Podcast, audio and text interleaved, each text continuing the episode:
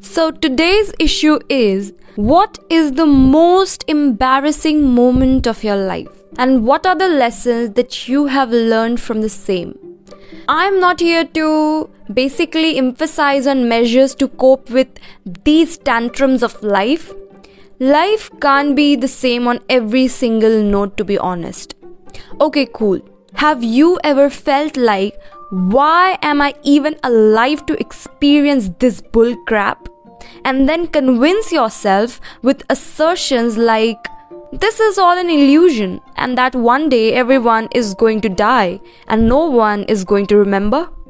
Whereby, on this hypothesis, we decide to live on.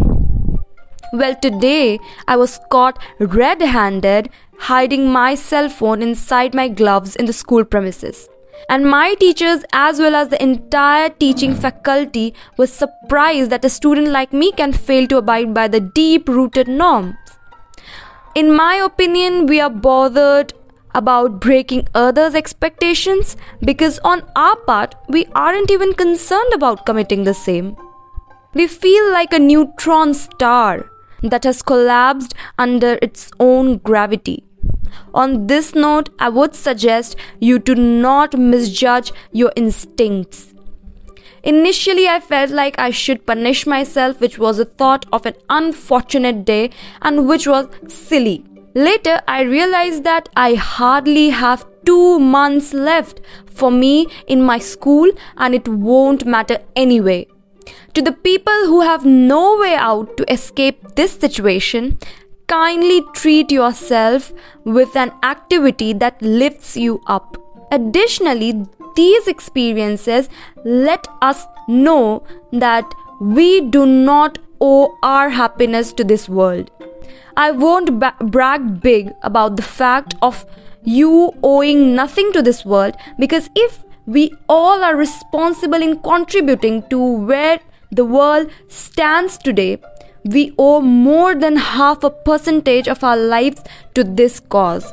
All we need to remember is that we meet people, we leave them, nothing lasts for long, that it will all settle eventually one day.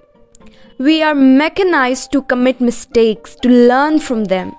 For instance, there's a state in India popularly and officially known as Andhra Pradesh and I was assigned to read a paragraph in my class. I do not know what stuck into my head, and I pronounced it as Andhra Pradesh instead of Andhra Pradesh.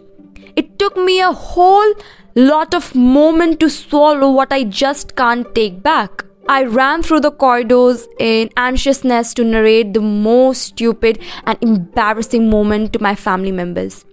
This was because it didn't bother me in the first place, but it became a meme material for people around me.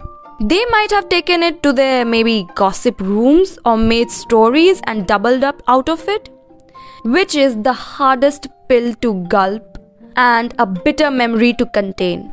But haven't you heard about NFTs maybe monetizing your memes? Jokes apart, it never really concerned or affected us until it affected someone else.